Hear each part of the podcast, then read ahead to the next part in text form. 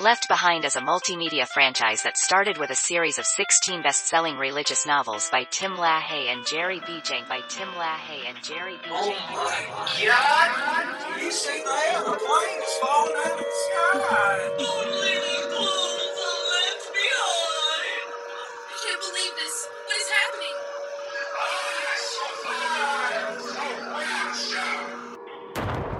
The future has come to pass.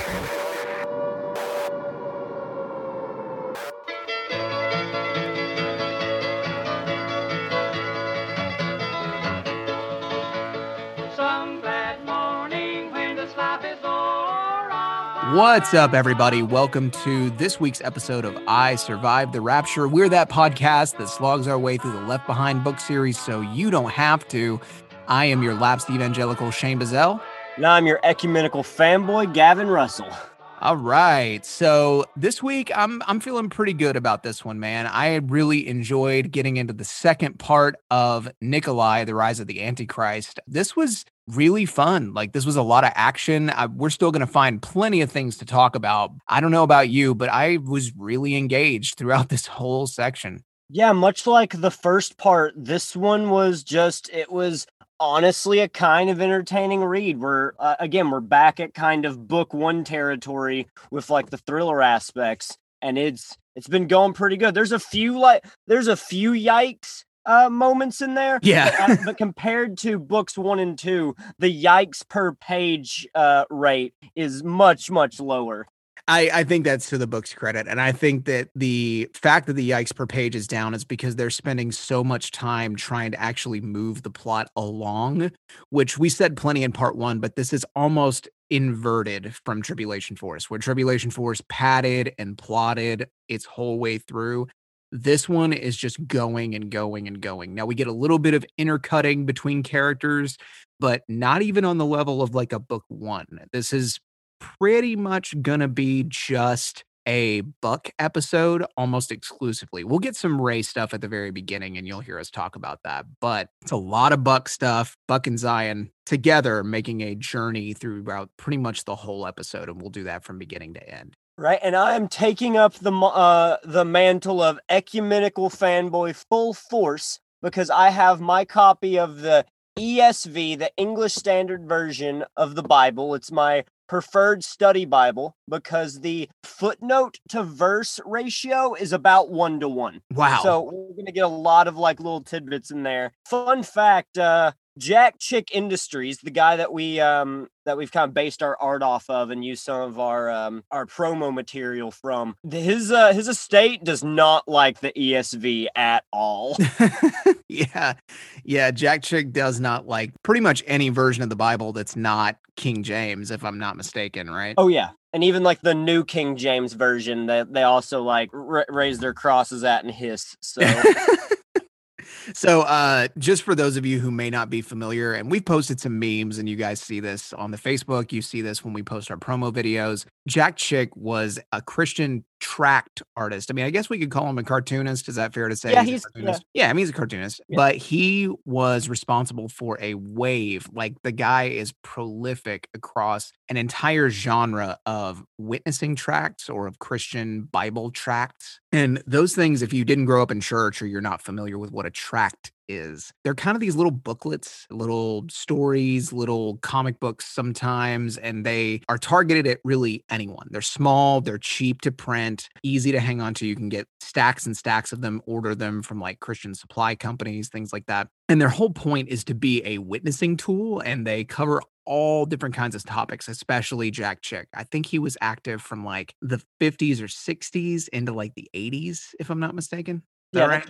Okay. I believe Okay. so. A whole broad range of topics. And oftentimes they have a pretty standard format, introduce a story or an idea. They provide a Christian perspective on that story or that idea. And then ultimately, what they do is witness to the reader and give them a plan of salvation, typically toward the end. And they provide like phone numbers to call or places where you can go get a Bible, just Christian resources. Okay, I'm saved now. What are my next steps? And the whole idea behind these was that you would leave them places like public places like malls or parks, you know, at the DMV, you know, whatever. I've recently seen some at like a gas station, just like beside the the. Uh, the Oh yeah, gas counter. stations definitely. And you know, they were meant to be eye-catching, they were meant to be engaging, but Jack Chick is kind of infamous um, because you get a lot of these, and they used to have a whole cart of them at my old church when I was growing up that you could just take and leave places. But these were not chick tracts. Chick tracts are kind of infamous because of the wide variety of topics that Jack Chick wanted to write about. Not a big fan of Catholics, hated Catholics, thought that they were actually a continuation of Egyptian mystics that were perverting uh, God's will. He did not like other versions of the Bible that weren't King James. And he pretty much didn't like anything in pop culture, specifically stuff like Dungeons and Dragons. So now that I've said that, if you've existed on the internet for any length of time, you may have come across a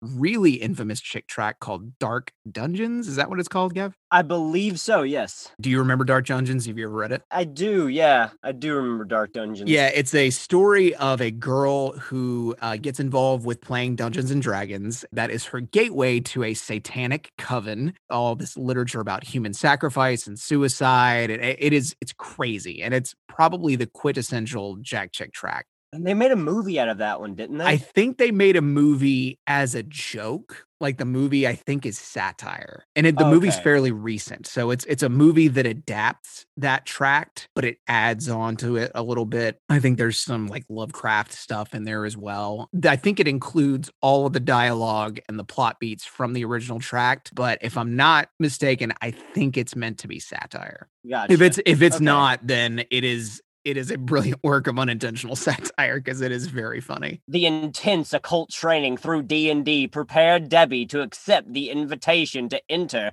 the witch's coven. Oh yeah. I, pu- I pulled it up because it, th- this one's out of print. You can only get it through custom order. oh wow. Yeah, but I mean there's scans of it all over the internet, man. Yeah. Like it and there are there's a whole subgenre of Jack Chick memes of them basically taking the the word bubbles in there and kind of like Mhm. making like the Zootopia abortion comic and just changing the words. You know, yeah, we can uh we can just put this in our show notes, and I actually I put the the link in there. So yeah, we'll put that in the show notes. Um, and and you know, one day we need to do like a special episode highlighting some Jack Chick tracts, or maybe reading them, or maybe looking at them live. That would be fun. Yeah, dude, like just uh, kind of like a, a similar to our uh, Tim and Jerry episode, just about Jack Chick would be really yeah, fun he's to a do. wild cat, man. Like he he had some really crazy ideas. All right, so are you about ready to get into this? Yeah, dude, let's start in with chapter 8, page 147 of Nicolae, the Rise of the Antichrist. In which Nicolae ironically doesn't appear that much, especially Yeah. in this part.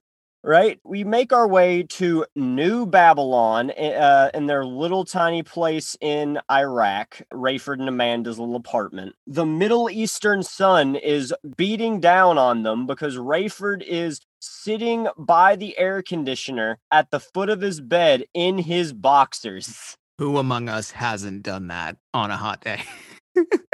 what I notice, or at least what my mental image is, is Ray kind of like John McClane at the beginning of the first Die Hard, Mhm. like how he's just sitting there in his boxers, like making the little fists with his toes. Right? Yeah, yeah, yeah. Yeah, like he's the whole party's going on outside and he doesn't want any part of it. And you know, it's funny because like Ray is like the last person that really wants to be here because he's literally living in like the devil's like super city.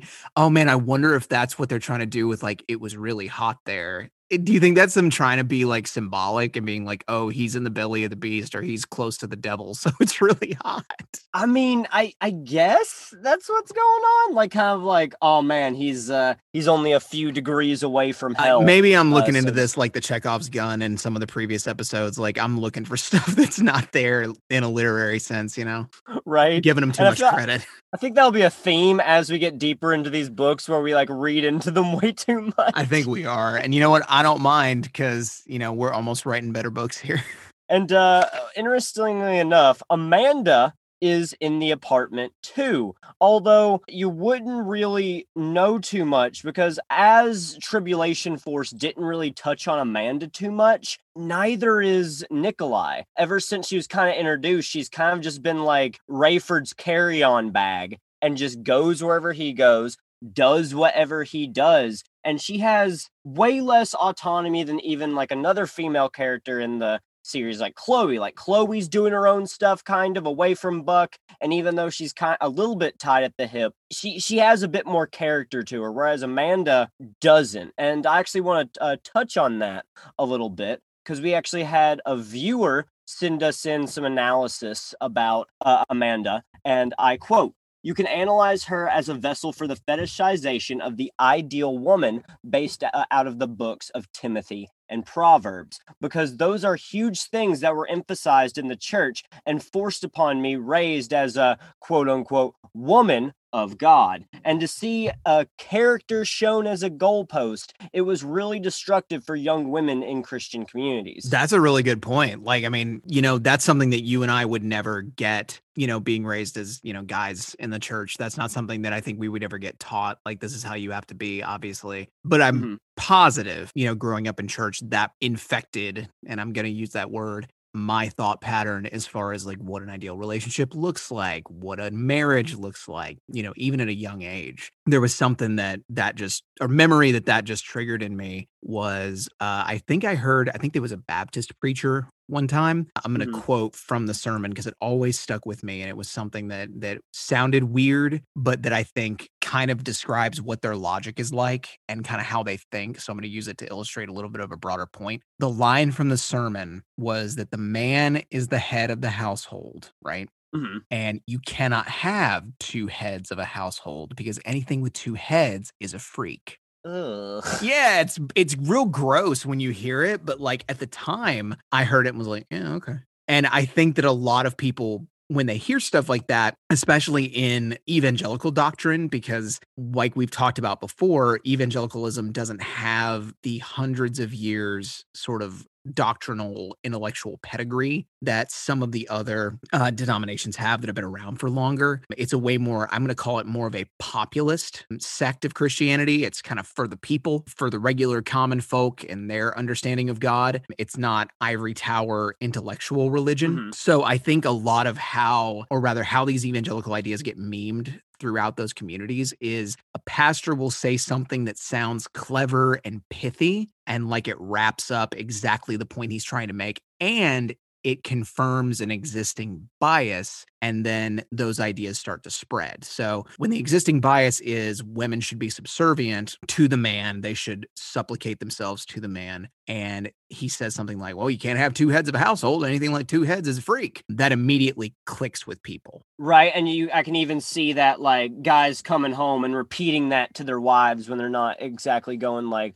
lock in toe with what they want. So yeah, yeah, I definitely see that. And like that's a hard thing to argue against because you have to backtrack and reframe the whole discussion. So like let's say that someone says that to you, you're like, "Okay, hang on. Your metaphor kind of breaks down anything with two heads. Yes, but a family or family unit is mm-hmm. not a physical organic being, so you can't frame it like that. I understand your metaphor, but it doesn't really apply." Like and then you're in the weeds. Like it's a hard Yeah. rather than an easy to digest pithy saying that kind of makes sense on the surface you have to actually make an argument and then you know it becomes a whole thing and i think you lose people in that that's Right. why it's harder to meme stuff that actually is correct rather than these pithy sayings and i think that's true for a lot of stuff i mean like we talked about jack chick earlier and that dude was very talented at getting a lot of ideas across in two or three or four comic book pages and regardless of what kind of crazy stuff he was talking about, hating any version of the Bible that wasn't the King James, he was able to get all of his kind of boomer logic in very quickly. And then he drew very expressive characters. So this is stuff and ideas that are hitting on surface level beliefs that I think people already want to affirm. You know what I mean? Yeah. And we're Mhm. going to see that as we go through even this section and i'm going to try to call it out because one of the reasons why and i don't think we mentioned this you even have your your tome your english standard version tome and uh, you sent me a picture of it before the show um, in comparison with the nicolae paperback that you've got Yeah. um, and that book is enormous like your your bible is huge It's over two Nicolaes.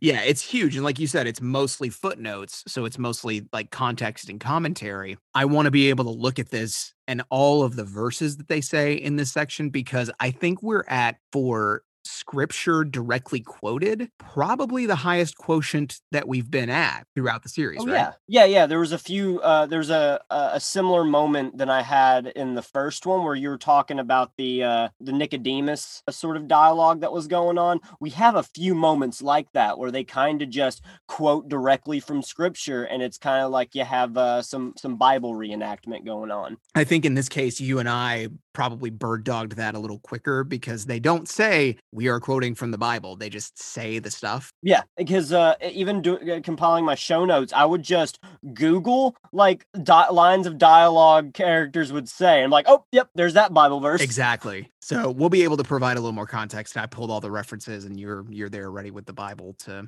to add commentary. All right. So and- what's what's happening with Amanda? So we we got on this tangent talking about Amanda. So what's what's going on there? Well, Amanda, honestly, she's just with Ray. Like eh, uh, the the two things in this first section that uh, I'll, I'll read all the parts that uh, even reference Amanda. It, it, it talks about that the apartment that they're in is also Amanda's. Amanda was safe, and then that's it. Yeah, because Amanda, I didn't Amanda make her way back to the states in Let's the last see. section. I, I believe so. Yes. So yeah, she's not even really there. She's just mentioned, and that's uh that's a thing that kind of reoccurs a lot, where Amanda's just kind of mentioned or there, but doesn't get any more depth, which is kind of sad because I got my hopes up about Amanda White or Amanda Steele. Yeah. I got bad news for you, buddy. I don't think it improves from here.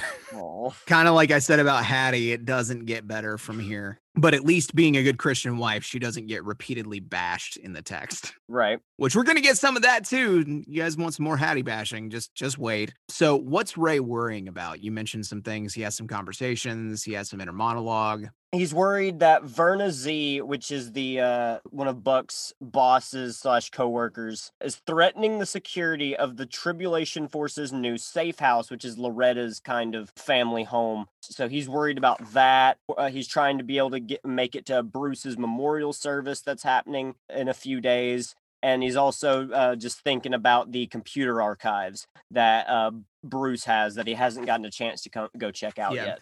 These books are are never for lack of catching us up. So that's why when we get to divide these into thirds, they always take time to reiterate certain plot points that are moving forward. So that's why I actually like doing these in thirds is that a lot of times characters will take a break and remind the audience of stuff that's going on, Right. especially if they haven't for a while. So Verna, just to take a look back there, that Verna subplot is going to keep going for a little bit. As we found out last week, it looked like her and Buck had put their little feud aside um, as the bombs started falling. You know, they drove together. He let her stay in Loretta's house. Verna let Buck borrow her car, and then Buck wrecked it. And then he got her a new car. And we thought that Verna might be at least kind of doing a face turn a little bit, starting to become an ally, but that is starting to crumble. Yeah. And because she knows about Buck's connection to the church, he, she kind of has some peripheral knowledge of his connection to the Tribulation Force. That is now kind of a security risk. We get that little recap from Ray, and then I think next he has a conversation with Hattie, right?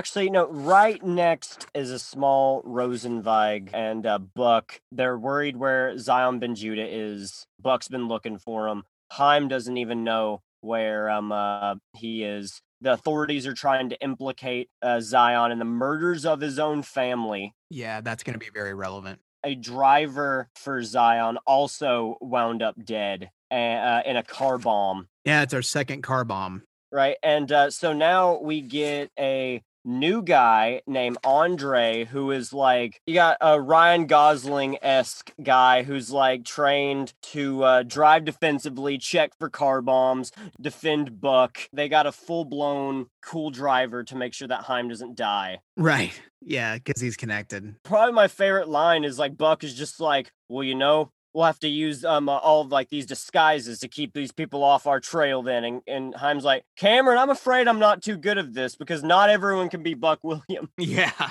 Exactly. Not everybody else can put on a funny hat and just be fine. they go back and forth about being like well should we get Carpathia in on the Tsion um, manhunt because he, he'll he'd obviously or he'd he'd most likely have some information about this so let's get him in on this and Buck's like, uh, I don't trust him. And then Buck uses a payphone to call the King David Hotel. And he books a room for two weeks under one of his uh, aliases, which is Herb Katz. They ask, representing what company? And he says, International Harvesters. Now, um, just a little personal tidbit. My uh, my grandfather actually worked for International Harvester, which is a it's a trucking company makes uh, eighteen wheelers, like it's an automotive company. Huh. Yep.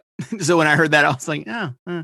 but he's trying to do a pun, so that's why he says International Harvesters because of the point of like the Great Soul Harvest. Later in the series, he actually adds the S. I actually misquoted where it, he does say International Harvester the first time. Oh yeah. And that's obviously also a reference to the Soul Harvest, which is coming up next book as well. the important takeaway from this portion is that Buck now has a plan. Chaim has been contacted uh, by Tsion, who says our mutual friends will be able to point him in the right direction. And Buck immediately figures out that he means the witnesses. Oh, yeah. Once we go and talk to the witnesses, which we are going to in I think a few a few pages, that begins the portion that's going to take up the bulk of the episode, which we're going to rip through pretty quick because the book does. We're going to move along through the events pretty quickly, but we'll make sure to stop and and go over some of the details as we go forward. So we want to talk about Ray and Hattie's conversation, sort of the beginning of that. Yeah, so Ray uh, gets woken up by a call from uh, Hattie Durham, and she sounds like a little bit in distress. She goes, I'd like to see you if I could. And at first, he's trying to brush her off, like, Hattie, can this wait? And she's like, No, I, I really need to talk to you. Nicolae has meetings from now until midnight, and their dinner is being catered. She's also like, I know you want to be appropriate and all that. It's not a date. Let's just have dinner somewhere. It'll be obvious we're just old friends talking. Please. And she's like pleading with him, and he's just like, All right, just don't dress up for this if it's not a date. And she's just like, All right, fine. Stepping out is the last thing on my mind. Exactly. So we know that Hattie, something's wrong. Yeah.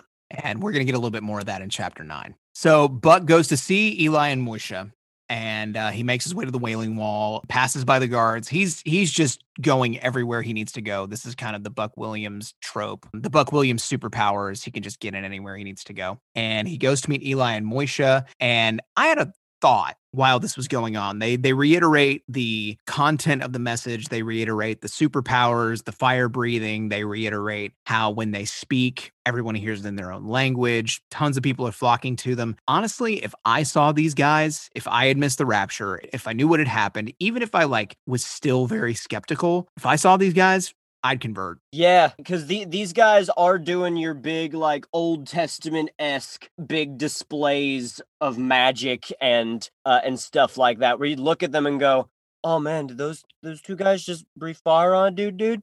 I would absolutely convert. Like, there's no question. And it makes sense why Nicolae hates these guys. He works for the devil. And if the devil doesn't want souls saved, these guys are directly interfering with his plans. So we get a reminder that Eli and Moishe are not going to be vulnerable until the appointed time. Mm-hmm. They let us know that the appointed time is three and a half years into the seven years, the literal halfway mark. What else is supposed to happen at the exact halfway mark of the tribulation? Uh, that's when the indwelling happens. Correct? Exactly. Yeah, that's where the assassination and the indwelling happen, which also correspond to some books we're eventually going to read. Oh man, I'm I'm excited for those. I am too because I want you to experience them. Like I have to keep full restraint on spoilers because it gets a level of wild we have not encountered yet. Right, and there's even like when I was going through the ESV's Revelation, there's like a handy chart, and like the the phrase "demons from the abyss" was in the footnotes, and I'm like, when do we get these demons? Just wait, buddy. Oh yeah, The second half of the series, actually, the closest thing that I can tell you is it gets Stephen King esque. ah, okay. For about the second half, it gets very Dark Tower, The Stand, maybe not so much in one to one content, Like it's not like a ripoff or anything, but the feel becomes very Stephen King for the second half. Hmm. Obviously, Kmart, Stephen King. Stephen King obviously did it way better. But once we get to that point, if you guys like Stephen King, you're going to get some Stephen King levels of weirdness in the second half. But that's a long way off. We got a lot we got a lot to go through before we get there. So a huge crowd had gathered before the witnesses, and people are kind of like weary, like they're keeping their distance now because, like, all right, these guys uh, kill people that get too close, so we don't want to accidentally set that off. So everyone kind of starts moving away, and uh, and after a while, Buck is the only one left, and the witnesses don't move. They don't even seem to be breathing. It's like they're waiting for him. Yeah, there's no blink, no twitch. Neither of them open their mouth, and he just hears this voice from the heavens that says, He who has ears to hear, let him hear. There's our first direct scripture quote from Matthew 11. All right, let me get out the. All that needed was the loud thud of that hitting a table and like dust flying up when you pulled that out. Matthew 11, verse uh, 15. For all the prophets and the law prophesied until John. He, and if you are willing to accept it, he uh, he is Elijah who is to come. He who has ears to hear, let him hear. All right, so he is Elijah who is to come. Uh, Malachi had prof, um, prophesied that Elijah would prepare the way for Messiah. He did not actually imply uh, only a literal reappearance of Elijah and John's earlier den- denial that he was Elijah was probably an attempt to correct the popular belief that Elijah himself would reappear before John's birth. He was designated as the one who would minister in the spirit and power of Elijah, therefore fulfilling Malachi's prophecy. Yeah, and I think in that section they're referring to John the Baptist. Mm-hmm. Yes. I think the reason why this has been included, there's a plot reason. He's trying to get Buck's attention and saying, hey, this message is for you. But also because it's Eli and Moishe, and we have now kind of surmised that they are incarnations of Moses and Elijah, this literally is probably Elijah speaking. So I think they're kind of having a little fun there with uh with the biblical canon. And then I think he follows it up with Matthew 28, 7. Okay, Matthew 28 7. Then go quickly and tell his disciples that he has risen from the dead. And behold, he is going before you to Galilee. There you will see him. See, I have told you. And, and so they departed quickly from the tomb with fear and great joy and ran to tell his disciples. The resurrection and the commission of Messiah. Matthew's concluding chapter recounts Jesus' resurrection from the dead. His resurrection confirms his identity and that his accomplishment at the cross was accepted by God the Father. Jesus now lives as the faithful companion, master, and Lord um, of those who respond to his Great Commission, and an empty tomb and a risen Jesus. The female disciples of Jesus discover an empty tomb. After an angel announces Jesus' resurrection and instructs them, they meet the risen Jesus. We're actually going to get a character that you can kind of see as almost like an angel figure in this section too, which is interesting that they. That's a good observation. Yeah, we are um, literally by name. So I wanted to point something out. The witnesses are using scripture as code here. Mhm. And it actually does something that I have always had a little bit of a problem with in modern sort of Christian faith and the ideas of it. And it's a lot of pattern seeking and thinking that things that are in the Bible are encoded somehow or that God doesn't speak directly. Personally, I think that if God wanted to be effective, he would just say it Yeah. and I'm taking this from another another podcaster named Seth Andrews that I heard say this one time. He's got a podcast called The Thinking Atheist. He's a very well-spoken guy. So if you're halfway across the world, I can send you an email telling you exactly what I want to tell you, and it can get there in seconds. Yes. God is all powerful. If he wants me to know something, just tell me. Yeah. Especially in this kind of a situation where what he's trying to communicate is hey, your friend who's a fugitive, whose life you're trying to save, this is where he is. Like no no tricks, no riddles, no puzzles to solve. And I understand that that makes for less interesting, less engaging storytelling, but like everything else we always talk about, this is more than just a story. It is reinforcing the way that people interpret biblical canon and actually apply their faith to their lives. They are taking this literally. Yeah, and I can I can kind of see that because especially with the pattern seeking thing, like humans are naturally inclined to try to find patterns in things. And when you give someone a giant book that's just full of like number like arrangements, you can kind of get lost in the sauce to a degree, to put it bluntly. No, dude, that's that's a perfect description. You got to get lost in the sauce and like I don't know how many people you know or have encountered that have done like the crap, I need some guidance in my life. Let me pop the Bible open and put my finger on a random verse and that's what God is trying to tell me. That's just tarot cards, man. That's- Like yeah, that's bibliomancy. that's divination. Like you're literally just doing the same thing that anybody with a tarot deck or reading runes or like any other kind of like mystical divination. It's the same thing. It's just a random, you're trying to find meaning in the signal. That kind of stuff bothers me because, again, you're not approaching this from an understanding of the text itself or the history of the text or even what the text is trying to say. And that's why I love your Bible so much because it has context and it has explanation. But when you're trying to approach it that way, like this is all a big puzzle, like that's a step away from like QAnon logic. Yeah, I would definitely agree there. Yeah. So we're seeing a little bit of that here and it just doesn't sit well with me. Uh, moving on to chapter 9. Rayford is going down to the front door of his condominium where Hattie's driver is waiting for him. It said that she had honored his request not to dress up, but even casually attired, she looked lovely. He decided not to say so, which is kind of a calling back again to book one, where Hattie looked really nice at that dinner party, but he was too awkward turtles to be able to like bring up that, hey, you look nice.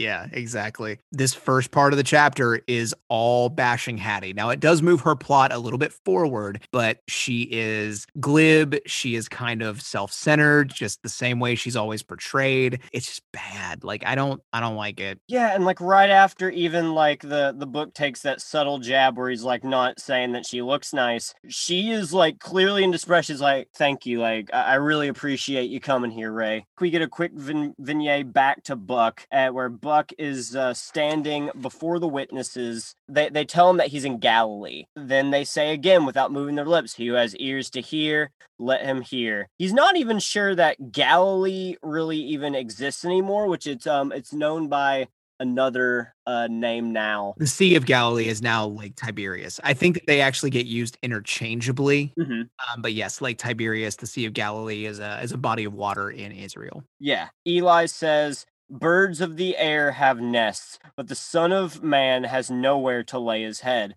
Buck's like, I don't understand. Like, stop speaking in riddles, give me more. And th- they go, He who has ears. And Buck, like, interrupts them is like all right i'll come back at midnight. I'll plead from your help then. Buck he, he's very frustrated at their dodging the question. Eli backs away and goes lo i am with you until the end of the age. And and he's like wait though i've read that in the bible. Those are those are jesus's words. And he's like is jesus speaking directly to me through the v- mouths of these witnesses? Yeah, we got two verses there. Um, the Son of Man has nowhere to lay his head is Luke 9 58, and then the with you till the end of the age is Matthew 28 20. So they're using scripture like we saw earlier to illustrate, hey, this is what's going on right now. The Son of Man has nowhere to lay his head. You're going to find out why they said that when we actually come upon Dr. Ben Judah. Yeah. So they are literally telling him where he needs to go, but again, they're forming it in in the form of a puzzle. We cut back to Ray and Hattie, and uh, they go to the Global Bistro together. We get a little bit more Hattie bashing that I'm going to sum up here. Um, they begin with Hattie kind of saying, like, you know, I always wanted to be a flight attendant. In fact, the entire cheerleading squad at my high school wanted to be flight attendants. So it's a weird, like, I'm not saying there's anything wrong with being a cheerleader, but like they're leaning on like a stereotype. Oh, of course she was a cheerleader because she was pretty and she's dumb. Like, look at look at this pretty dumb girl that never really was going to amount to anything and is now carrying the Antichrist child. Like, it's ugh. yeah But she's dodging and she mentions she had a thing for Buck Williams once. And she's like, Yeah, we never slept together, but you know, I thought he was cute. Yeah, and she's like, "Well, to tell you the truth, when you dumped me," and, and Ray gets really defensive, like, "Well, I never dumped you. There's nothing to dump. You're not a- an item." And they kind of like go back to that like a few times, like, "Oh man, there was almost this fling," and they just they keep on kind of like just bring it up like a bit too much, honestly. Yeah, they kind of recap that. I think that's another Stan Lee style recap for people who are just picking up this book. Yeah. We find out what Nicolae whispered to her when they arrived in New Babylon. He said, he pulled her in and said, uh, What you're doing is inappropriate. Act like an adult. Yeah, which I think, uh, yeah, her reaction was a little bit, I would say, justified because here you are on live TV, the guy that's supposed to like love you. Yeah, treating you poorly. We find out stuff we kind of already know about Nicolae, but we sort of get that Hattie is kind of over him. Like that in private, he celebrates the violence, he celebrates the war, like he's having a grand old time. Obviously, what he's doing in front of the rest of the world is a mask. Mm-hmm. This is the bad guy. We find out that his office suite number is 216. So we have 216 again, and that office is not on the second floor. So it's a weird office number for him to have. I'll say again, put a pin in that number. We're coming back to it. And I know it's not the number all of you guys are thinking of. They're like, why is 216 important? Isn't it a different number? You're right.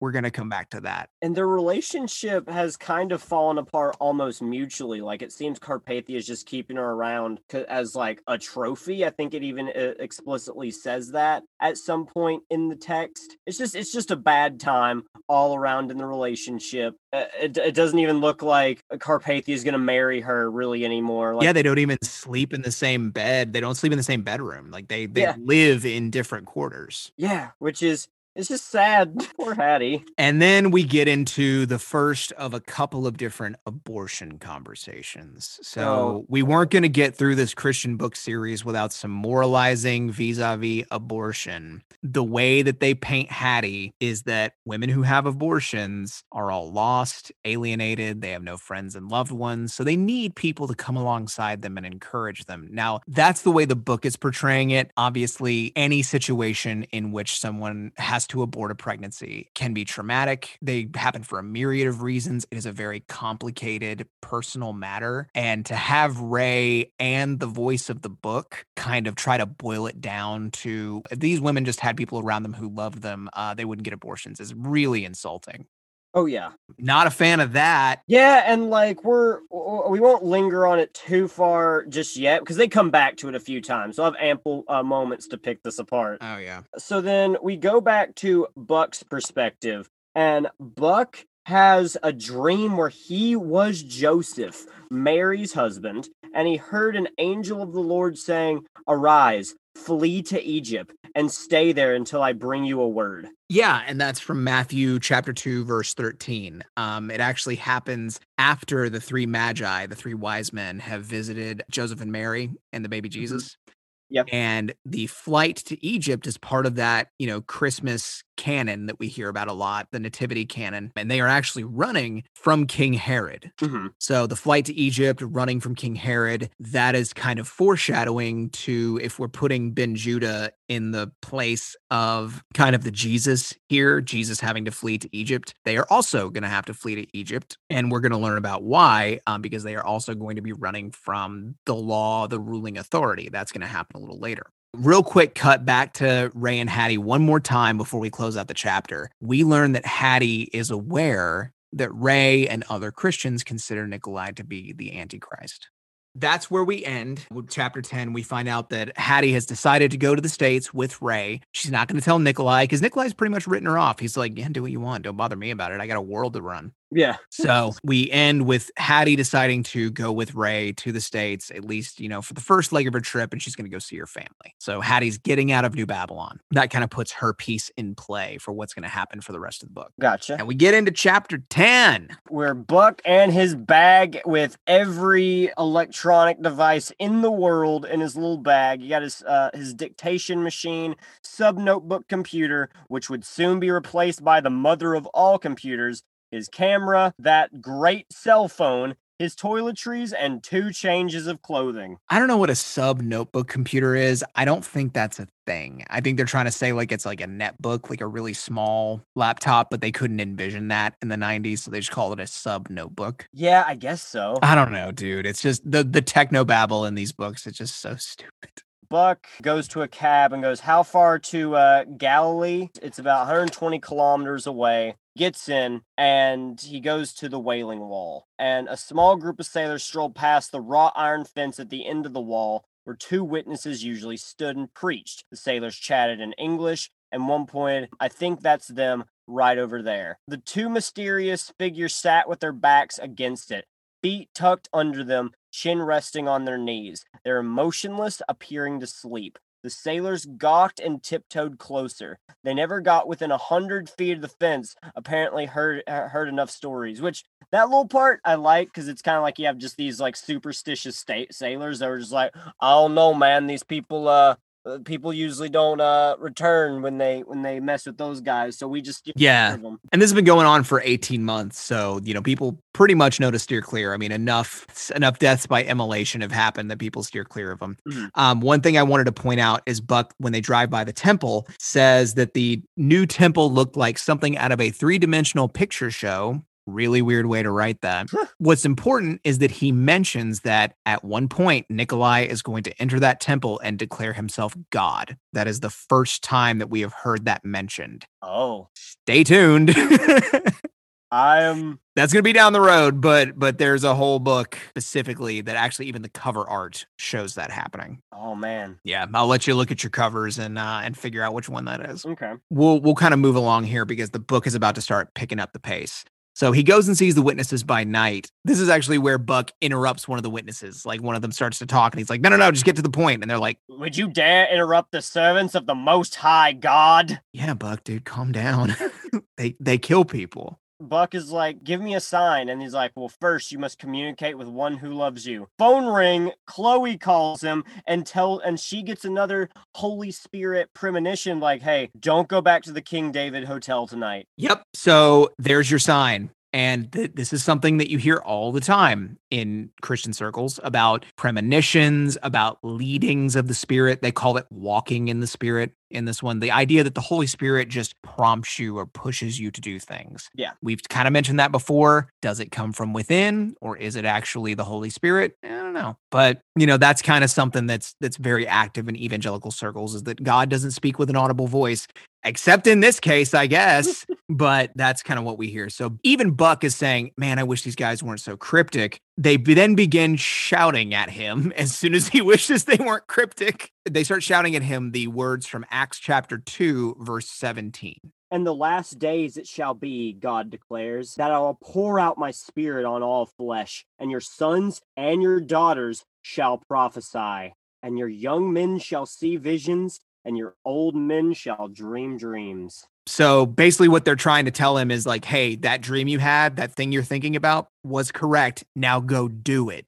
to just read the footnote here, the last days are not just in the distant future, but were inaugurated at Pentecost and will continue until Christ's return. They are the last days in the coming of Messiah, long predicted in the Old Testament, has now occurred. His saving death and resurrection has been accomplished, and now the work of the Holy Spirit in building the church is a key event in the history of salvation that needs to occur before Christ returns. Most rabbis believe the Spirit had ceased speaking through human prophets with the last of the Old Testament prophets. Joel's prophecy of outpouring of the Spirit on all flesh was understood as referring to a new messianic age. The women in the upper room participated in the gift of the Spirit at, at Pentecost, further confirming Joel's prophecy. So just a little extra bit there. what they're saying there is that in the book of Acts in the New Testament, the outpouring of the Holy Spirit, uh, the day of Pentecost, which is where we get the word Pentecostal, which is what denomination I grew up in, was the day that the Holy Spirit descended on the early church and gave them those supernatural powers, the ability to witness, the ability to speak in other tongues, all those things we've talked about in previous episodes. Yeah. What they're kind of trying to say here in Left Behind is that these tribulation saints are taking on the role of like the early church, the early apostles. You know, if Christians reading this, they probably think that's pretty cool. You know, that it's like they are living in the beginning of the uh, of the New Testament, of a new age, a new epoch, as far as how God interacts with people on earth. Mhm. God has not left the world. God has not left the world behind.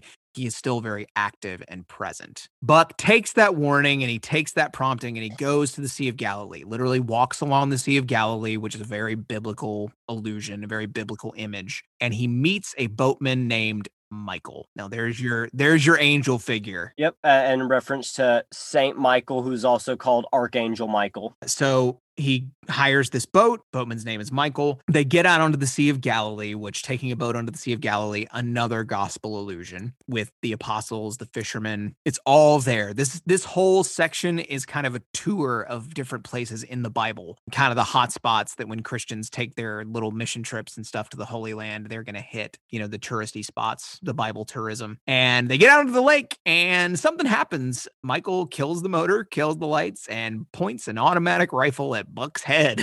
And he says, No trouble, Mr. Katz. Until your eyes grow accustomed to the darkness, you're not going to be able to see that I've got a high powered weapon pointed at your head. I would like for you to remain seated and, and answer a few of my questions. Buckin's like, I mean you no harm, man. You got you got nothing to fear to me. And he's like, Oh, I'm not the one that should be afraid right now, sir. yeah. I've twice within the last 48 hours fired this weapon into the heads of people I believe were enemies of God. Okay. So we're going to talk about this for a hot second. Okay. I mentioned this was coming in one of the previous episodes. This guy is protecting Tsion Ben Judah. Mhm. That's what we're going to learn is that he is p- protecting Tsion Ben Judah. He is one of the 144,000. He is keeping Ben Judah safe.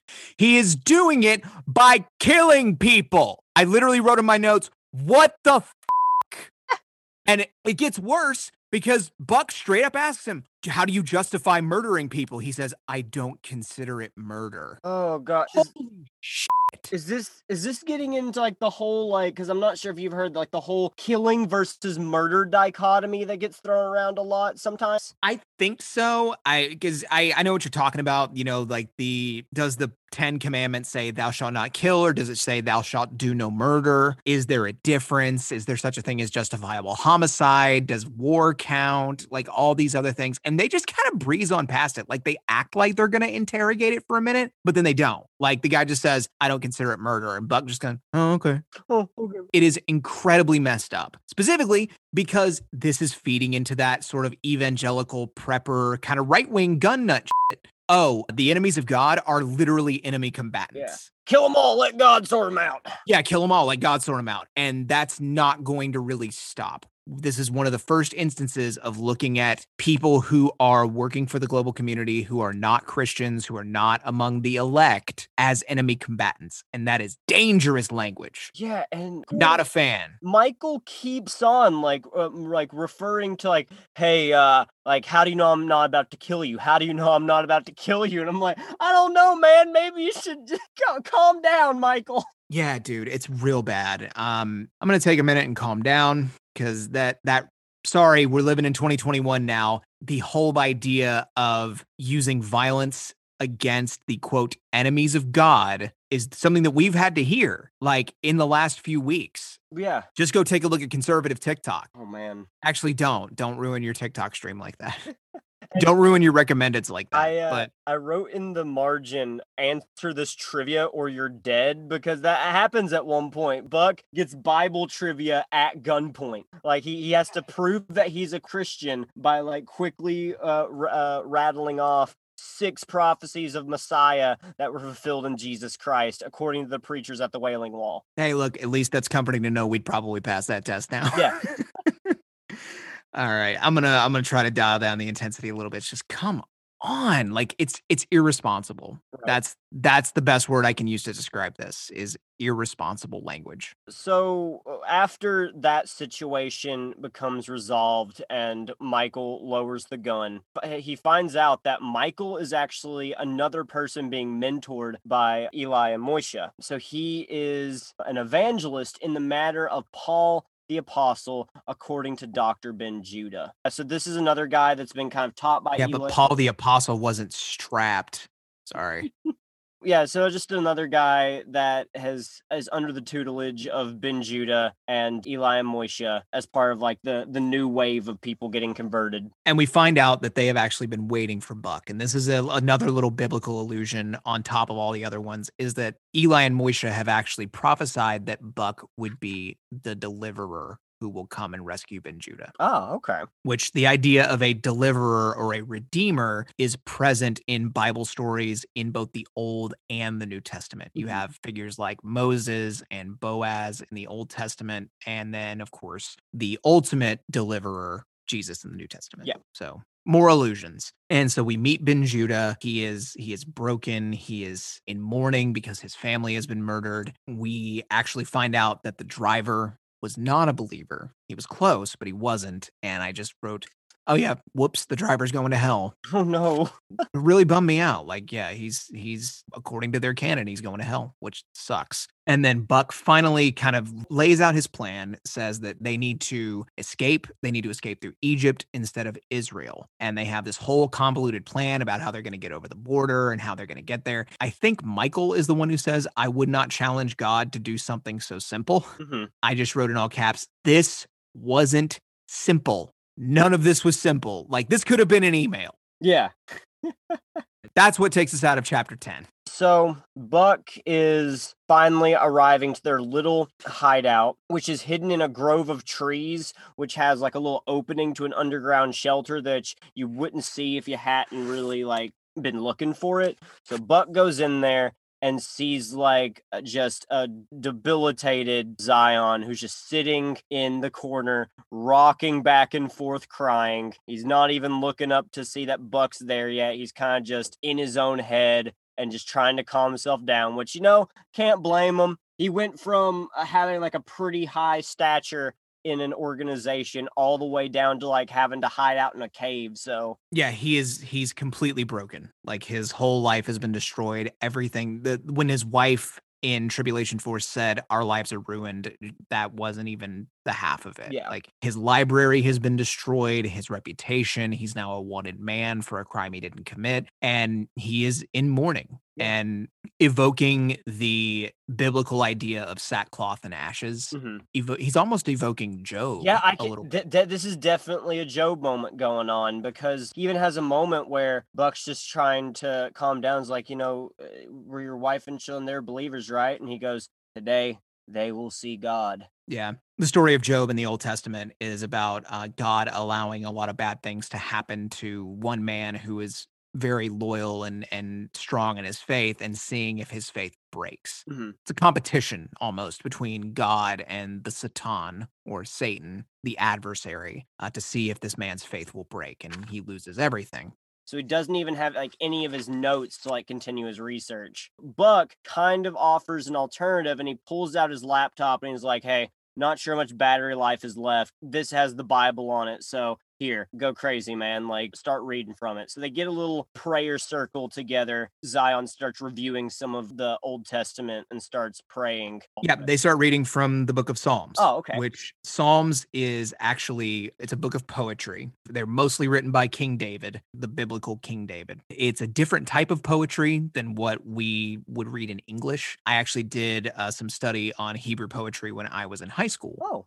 And the whole idea but behind ancient Hebrew poetry, from what I was taught, was that it's a lot more about mirroring of themes and ideas than it is about things like sounds, phonemes, and meter and things like that. There's definitely a there can be a meter to it, and it's very lyrical when it's read in the original Hebrew. right. but- which is why a lot of uh, a lot of psalms get turned directly into hymns. Yes. But when you're reading it, at least when you're analyzing it, you don't analyze it the way that you analyze Western poetry. It's a lot more about how are the themes mirrored? What are some of the words and the imagery that's being used? Um, you spend a lot more on that, less than like, you know, meter and rhyme. Mhm. They begin to do that. And you have another one of those, like you said, a prayer circle moment where everyone sort of feels steamrolled by the Spirit of God, I think is the quote real quick, he also says all the pieces of the puzzle were falling together. Again, doesn't need to be a puzzle. Just have God tell you what he wants to do. If he wants this man's life saved and him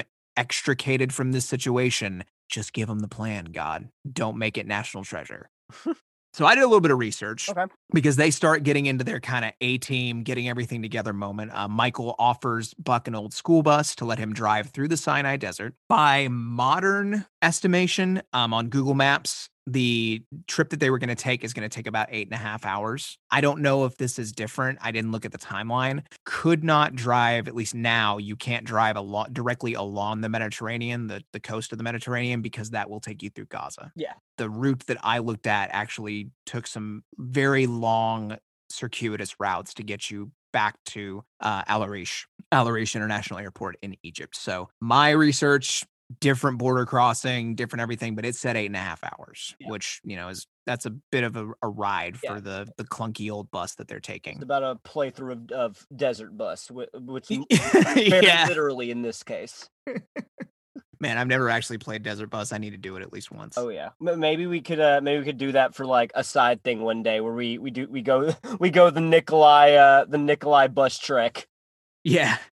So I saw the line that they were trying to guess why God allowed these awful things to happen. Mm-hmm. I'm just like, I mean, yeah, like that's kind of why I don't believe anymore. Like that's just the problem of evil. Yeah, And it's again one of those things that they bring up, but then they never address. Like they don't interrogate it at all. They just sort of pay lip service to it and don't try to offer a reason. They just sort of just go, eh, which was a lot of my experience growing up in church. yeah, same here. They all kind of start spontaneously quoting scripture because they are sort of led to, even Buck. Like scripture just starts coming out of his mouth. And by the end of that little moment, he uses another phrase that you hear a lot in church. We are all in agreement. I've actually I, I don't recall hearing that whenever I was in uh at least that wasn't something that got thrown out in Baptist. Uh, It's a it may be more of a Pentecostal thing. In the King James version, the it would be translated as we are all of one accord. ah okay So you may have heard that. What it means is that we are all kind of yes anding each other in a specific direction. okay gotcha. Um, if we're all listening for God, we are in agreement means I think we've all kind of heard God say the same thing. okay Remember, God doesn't talk with an audible voice. Also, there's a moment where that's related to that, where Buck says, Hey, I have some phony IDs. You can hang on to these. And Tsion says, I have felt no leading that we should use these. So instead of saying yes and, Tsion says no. ah So that is something they are, quote, not in agreement on. When you're basing your action off of prompting from God, it gets more complicated when you bring more people into it. And one of the psychological things that goes on in a lot of cases is if you've all decided you're going to look for leading from God, you really have to be careful with what you put forward and make sure everybody kind of feels mm-hmm. like you're on the right track. You know what I mean? yeah yeah yeah Am I making any sense at all with this? yeah so you all got to make sure you're kind of like syncing up your Holy Spirit watches so to speak. That's a good that's a good way of putting it. because uh, even how me and you have kind of observed the being led by the spirit can sometimes just be oh like you were just gonna do something that you felt compelled to anyway but with like just a veneer of spirituality over it so when you have like 10 people all being led by the spirit if they're not all kind of on the same doctrinal wavelength they can go on like many different d- directions that's where denomination schisms occur especially within Protestantism, where there's not like a, a set bureaucratic system to try to like figure out what the spirit is going. You just got a bunch of people in New England being like, well, God said this to me, so I'm going this way. Yeah, exactly. That's why there are so many denominations is everybody feels a little bit of a different pull and whether that pull is from God or whether it's not, you know, we're never going to know. Right. Never going to know until the hereafter, brother. Oh, better days for better ways. Yeah, right. We we actually begin to start the journey in earnest. Tsion throws the contents of his wallet into the Jordan. He is now trying to go off the grid, and we begin. And I I talked to somebody about this today. The journey they're about to go on mirrors pretty much every missionary story that I heard in church about border crossing or trying to get into a country that was maybe hostile to missionaries. Did you get a lot of that growing up with like missionaries visiting your church? We had a few like mission trips going out, but I never really like heard many stories. So I'll let you kind of take a take take story time for this one because yeah, like even though missionary work was a part of the church I went to, it wasn't like a big like feature. Yeah, Assemblies of God have a big focus on international missions, and that's not just a focus doctrinally, it's also monetarily. Mhm. Typically, what would happen is, you know, maybe once or twice a year, we would have a missions week. It would involve everything from learning about other countries to, like, even in Sunday school, us basically doing like a mm. geography unit. And that's why I got really good at geography and was really good at where in the world is Carmen Sandiego when I was a kid. Ask your parents, kids. So even like learning about geography, learning about these other parts of the world, learning about what was going on in those parts of the world, it was a big focus. And they would typically bring in a guest missionary from another country or who was doing mission work in another country to talk about what they were doing, talk about what their experience was. Usually they would take the place of the pastor for that Sunday. Huh. And there was always special offerings that got taken up for them. So when the offering, we had bags, we didn't have offering plates, but when the offering got passed around, that was to fund them, specific donations for them. So that was a, I think, probably once or twice a year occurrence. Always came with a big food festival. We had an international food festival. That was awesome. So always looked forward to Missions Week. But without fail, each one of these missionaries would always tell a story about some sort of hostile border crossing or having to deal with police or border guards or people like that that were trying to keep them out of the country or maybe looking for them, things like that, and how God miraculously protected them the whole way. So, as we hear about this story, because this is going to take us out through the end of our section here, I have heard this story a thousand times. The details slightly change, but the main plot beats kind of remain the same. This felt very nostalgic and familiar. Yeah, and I even have uh, this one line highlighted. Sometimes it seemed that short of God sending an angel to whisk you away, no one as recognizable and as a, as much as a fugitive as you could slip past Israeli borders. Yeah, exactly. So that's something that uh that that really stuck out to me. We kind of end out chapter 11 with Chloe calling Ray worried about Buck. This is another one of those leading of the spirit things.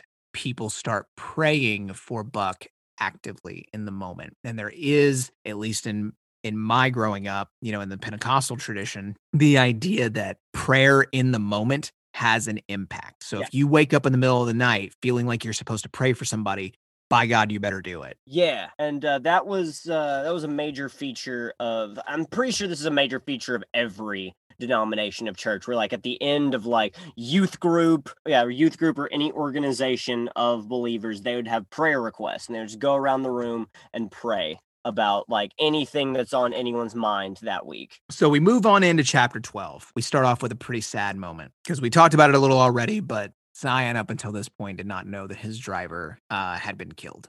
Tsion searches uh, absolutely distraught and he starts like recapping some memories he has. And he's like, Cameron, his name was Jaime, and he had been with me since I started teaching at the university. He was not an educated man. However, he was wise in the ways of the world. We talked much about my findings. He and my wife were um, the only ones besides my student assistants who knew what I was going to say on the television broadcast.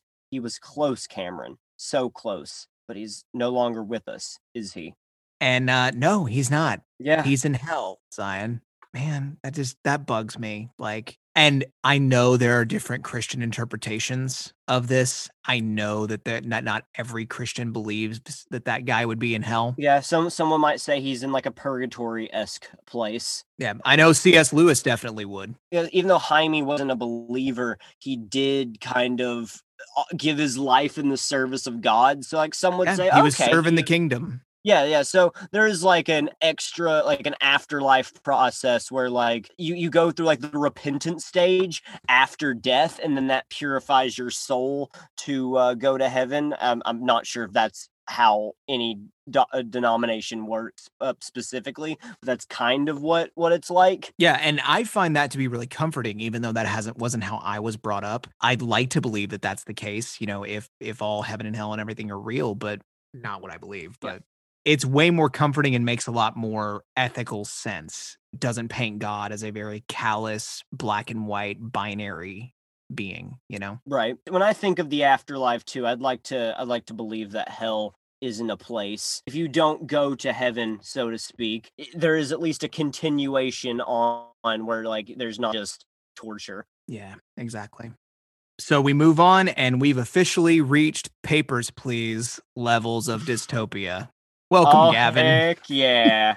Uh, so the guy uh rolls up to the checkpoint. They're not even at a checkpoint yet. Buck just uh gets to the side of the road. Yep, to top off the radiator. Yeah, ta- top off the radiator. Then all of a sudden, like a global community peacekeeper rolls up and says, "Please remain outside your vehicle." He goes, "Uh, my name's Herb Katz." He he literally says, "Your papers, please." And he pulls out his phony passport and uh, wallet. The guy shines a light into Buck's face and then shines him back at the uh, the passport. He starts questioning him, saying like, "All right, how'd you even get this bus? It's it's relatively new." He's like, "Oh, I bought it in Jericho," and then he starts getting like, "Oh, do you know there's a manhunt in the country, and the guy that you bought this bus from is actually involved in this whole plot? You know anything about that, uh, Mr. Katz?" So yeah, we learn that Michael has been captured and is now being held, uh, aiding and abetting a wanted fugitive. Mm-hmm. The bus's plates are marked. They're going to have a little bit of a harder time crossing the border.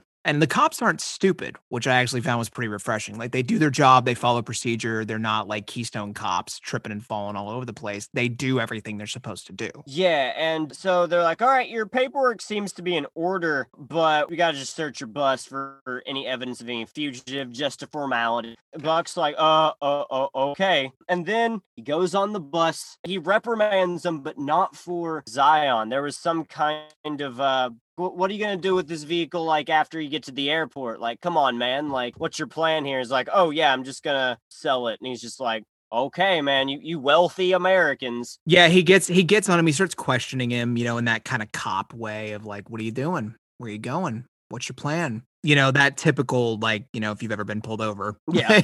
you know. And so he goes onto the bus, and for the first time in his life, Buck Williams was tempted to kill a man. Yeah. there it is again. Buck's just ready to off this global community guy. Yeah, dude. And like, th- apparently, according to this book's ethics, that's not a problem, but he doesn't.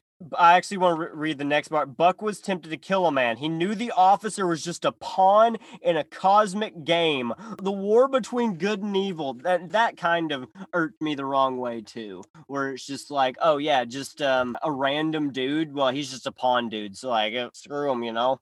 It's borderline QAnon Yeah. thinking that if you are among the elect, and I've I've said that phrase already, meaning you have the insider knowledge about the bigger picture, you are fundamentally more human and more deserving of taking certain types of action. Yeah. And that is something that infiltrates a lot of conspiracy thinking. And now, as you know, great example would be QAnon. You are entitled Yeah. to take that action. And I think January 6th great example.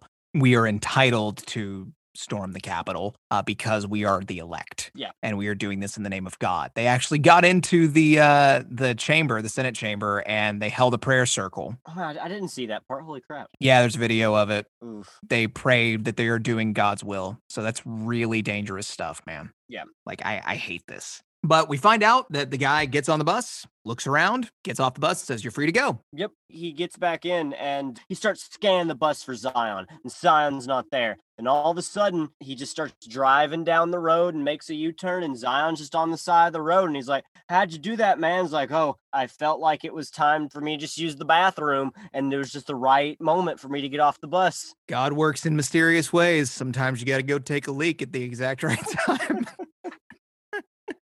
So we get a little bit more of a recap of Buck kind of telling Tsion and trying to encourage him by telling him stories of the tribulation force. And poor Tsion says, I really want to meet this Bruce Barnes. Uh. And Buck just has to say, You you will Ugh. at the glorious appearing which is you know it, it's a nice little moment like all the moments of like dealing with grief are, are not handled poorly like they're they're they're fine. I, I would say like uh as a grief simulation of like how people would feel in this in this scenario it goes well like we make the joke of sad boy rayford but like honestly that's some of the most like empathetic moments you can have with ray where you're like man i feel you dude yeah an interesting little note. I might be again reading too much into the text, but Tsion is wondering what happens to like a lot of dead bodies that are taken by global community. That is what bothers me. You never see what happens to the bodies. Did they bury them? Did they burn them? I don't know, but the mere imagining of it is deeply troubling to me. I feel like something sinister is going to happen there, but we'll get into later. yeah when the wheels start coming off in the second half of the series i think they get into that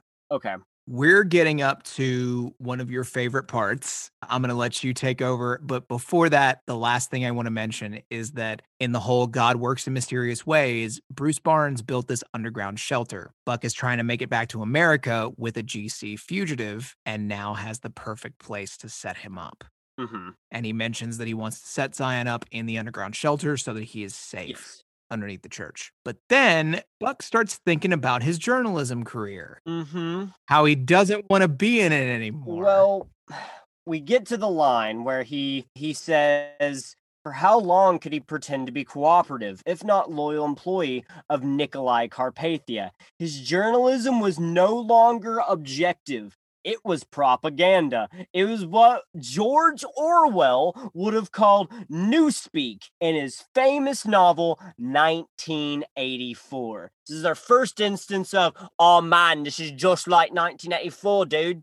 All right. So uh, can I can I give a little background for you before we do this? Yeah, go ahead. We've had this conversation when we started reading this book because Gavin has spent a lot of time delving into Orwell's text and you did it as a as a theater director. Yeah. You've spent a lot of time examining Orwell and his life and his career as an anti-fascist and you know all of these aspects of Orwell the man and the text. How did this whole part Well, sit with you, buddy? First of all, they're not really even talking about the right part of 1984 if they wanted to make this reference. Of course, you have like the whole a super massive fascist state that control every narrative of what gets published. Uh, But that's not exactly what Newspeak is. And I have a little kind of background on Newspeak. So Newspeak is the fictional controlled language in 1984 designed to limit the r- range of thought itself and expression of the populace done by the slow simplification of language and the removal of words altogether.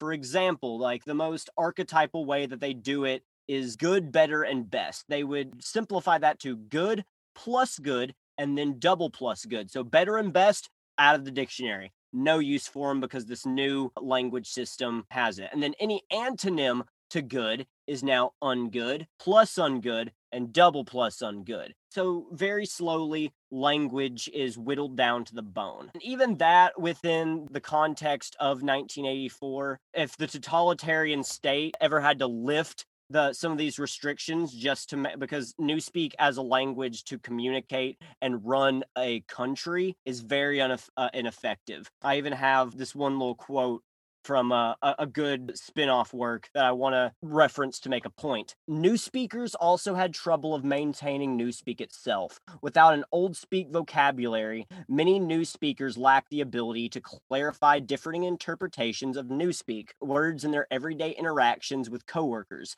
Good Thinkful, for instance, connotated slightly different things to different people. Individuals' vocabularies were narrow. Oceanian society's vocabulary as a whole was diverse and anarchic, with a few words to choose from. New speakers soon developed a rich, varied system of allegories, metaphors, and similes. Compared to Old Speak, New Speak became extremely vague and even harder to police, which for a real world example of what they're talking about, if you've ever been like in a Twitch chat, they can take like a few terms and start to like make this like semi complex uh, localized language using some of this stuff. I bring this up to to make the point that a lot of the ways that a lot of evangelicals will point towards a lot of linguistic developments within the last uh, few decades with like the more uh, accepting towards uh, trans pronouns they'll start referring to that as newspeak which i think is not really accurate because a lot of the linguistic developments in the last few decades have actually expanded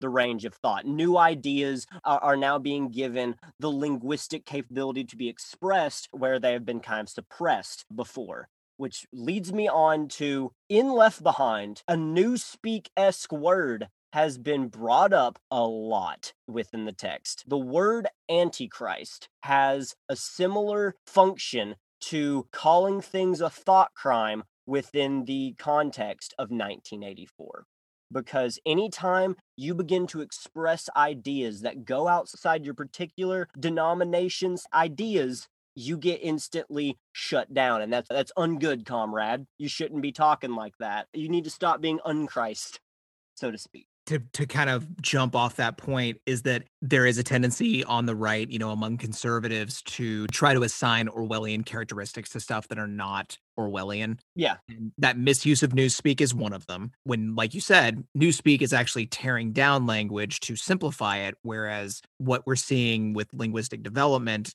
is not doing that, not kind of converging words together. And the whole use of the word antichrist is from a verse that says, uh, He who is not of Christ, he is antichrist. Yeah. Whereas it has taken on a whole new meaning here to mean basically anything that is not of God, as well as meaning the man, as well as meaning the regime, as well as meaning the demonic influence. Mhm. This is a convergence of language in a form of newspeak. Newspeak does not equate to the word propaganda. Orwell meant something very specific when he created that. Yeah. Speaking of 1984, though, we get our first official border crossing as we close out and move into the last chapter that we're going to discuss. We move out of chapter 12 into chapter 13. They reach the Israeli border. They are brought in for questioning. It looks like there's no way out. Zion hides on the bus, gets down under the seat. Buck is brought in for questioning. Everyone back at home gets the overwhelming urge to pray for Buck. Yep. And those prayers actually do work out in this because the guy that actually goes in to check the bus, I believe his name is Anis, which means close friend in Arabic. I didn't know that. Yeah, I looked that up. Yeah, uh, Anis's close friend, and uh, he actually he goes up, um, shines his flashlight at him. Uh, Tsion looks directly into the the beam. The guy kind of slumps down and goes, "Hey, you better be who I think you are." Or you are a dead man. Tsion goes, Young man, my name is Tsion ben Judah. He says, Rabbi ben Judah, my name is Anis. Pray as you never prayed um, that my report will be believed. And now may the Lord bless you and keep you. May the Lord make his face shine upon you and give you peace. Cameron, as God is my witness, the young man stood and walked out of the bus. I have been lying here, praising God with my tears ever since. So we find out that God working in mysterious ways, Anis, the border guard who comes in direct contact with Tsion, is one of the 144,000 and protects him. Mhm. So they make it through the border crossing. And by the way, may the Lord bless you and keep you. That is Numbers chapter 6, verse 24. That gets used quite a bit as a benediction in a lot of church services. Right. So kind of a blessing. Real quick, uh, just because we kind of jumped, a- I, I jumped a little bit ahead into the next chapter to uh, reveal the Anis thing. Right at the end of 13, as Buck is going through the border crossing, he actually uh, hears that his his real name, uh, Buck Williams, because he's still going by Herb Katz here, uh, is currently like wanted. Oh yeah, um, because on the TV he is wanted in connection with Tsion ben Judah, who is being labeled a Christian terrorist now, and they're taking some of his preaching out of context. Specifically, Matthew ten verse thirty four, where he says, "I come not to bring peace, but a sword." Which is actually an interesting verse because one of the first times I fell away from any semblance of faith, that was the verse that did it. I come to divide son and daughter from mother and father and Mhm. all of that. Like, I'm not coming to bring peace. I'm coming to bring a sword, which is kind of contradictory when you think about the Prince of Peace. So I can see why that would do that Yep. to you.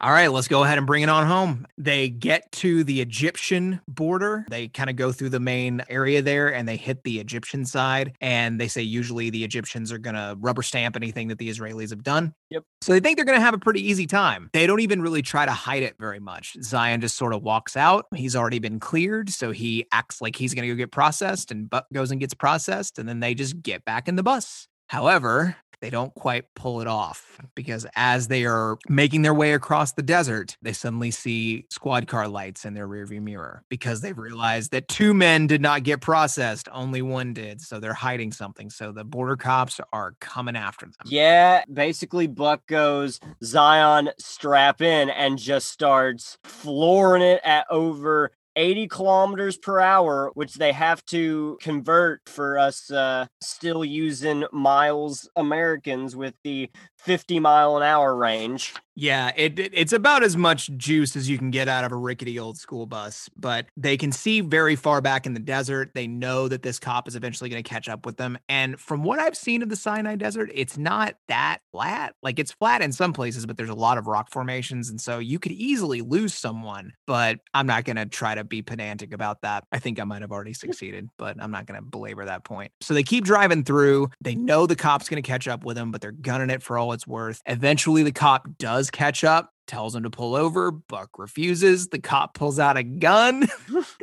And they know they're in trouble, so they can see the lights of the airport in the distance. This is actually a pretty good action oh, scene. Oh, yeah. Buck goes into full Tom Clancy mode again, and he's like, "Hey Tsion, pour all the gas cans that we have into that bucket." And then Tsion starts doing it. He's like, I'm going to be checking to see if the cigarette lighter's um, working on the dashboard. And uh, Tsion's like, Aren't those the first to go out? And he's like, For our sakes, let's hope not. And then Cameron, Cameron, are you planning to blow up this bus? You really are a scholar, aren't you? yeah, he's gonna blow the bus up with a bucket full of gasoline. So they start gunning it. They know there's a roadblock. Buck's gonna try to run. He's gonna try to run people over. So he's gonna try to commit murder. He- They finally make it. He's called Ken Ritz. Ken is on his way. He's gassed up the plane. He is ready to go. They realize they're not gonna be able to fully run the roadblock. So Buck fishtails the bus, has Tsion kick the bucket full of gasoline out the back of the bus, toss the cigarette lighter into the bucket of gasoline to create literally a fiery death trap for the people at the border The, roadblock. the entire time Tsion's just like, Buck, we're going to die. Buck gets very Han Solo, like, never tell me the odds, right, Right. at this point. There's a fiery explosion. They make it through the roadblock. They both take off sprinting. Buck gets shot climbing onto the plane, but Ken Ritz gets wheels up. They get airborne and they finally make their escape as chapter 13 comes to the end. They sit in the cabin of the plane and they pray and thank God they've been able to successfully escape. Whew. Yeah, it's a bit of a ride, huh? That yeah, and like yeah, we we get all these little like cool action scenes like that. Those just kind of keep coming as the book goes along. We we get a few more of those, and so yeah, like another decent section. Uh, not too too terribly much boring about it. Yeah, it went by really quickly. Yeah. I know we got to go off on some tangents on this one, as we normally do when we have a lot of action scenes, because honestly, the book's going to tell them a little better than we are. Yeah, this is one of the ones that if you want to follow along, you're gonna get more of uh, the little highlights that we missed. Uh, again, buy these secondhand. You can get them pretty cheap. I just actually ordered a bunch of hardcovers uh, from a secondhand website. And so I'm going to have them all set so that I can start putting them on my little shelf, my little trophy shelf to have my Left Behind trophies. But all right, that's section number two. We are two thirds of the way through Nicolae, Rise of the Antichrist. And that's going to do it for us this week on I Survived the Rapture. Thank you guys for listening. I'm Shane Bazell. And I'm Gavin Russell. And until next time, never throw a cigarette lighter into a can of gasoline. Ever. I don't care for what reason. Just don't do it. Bye. Bye. Okay, that's our show. Please remember to subscribe and review us on Apple Podcasts, Spotify, or wherever you get your podcast. And uh, join the community on Facebook, Twitter, Instagram, all at Rapture Podcasts. Uh, you can email us at rapturepod at gmail.com, and we really want to hear from you. Thanks for listening.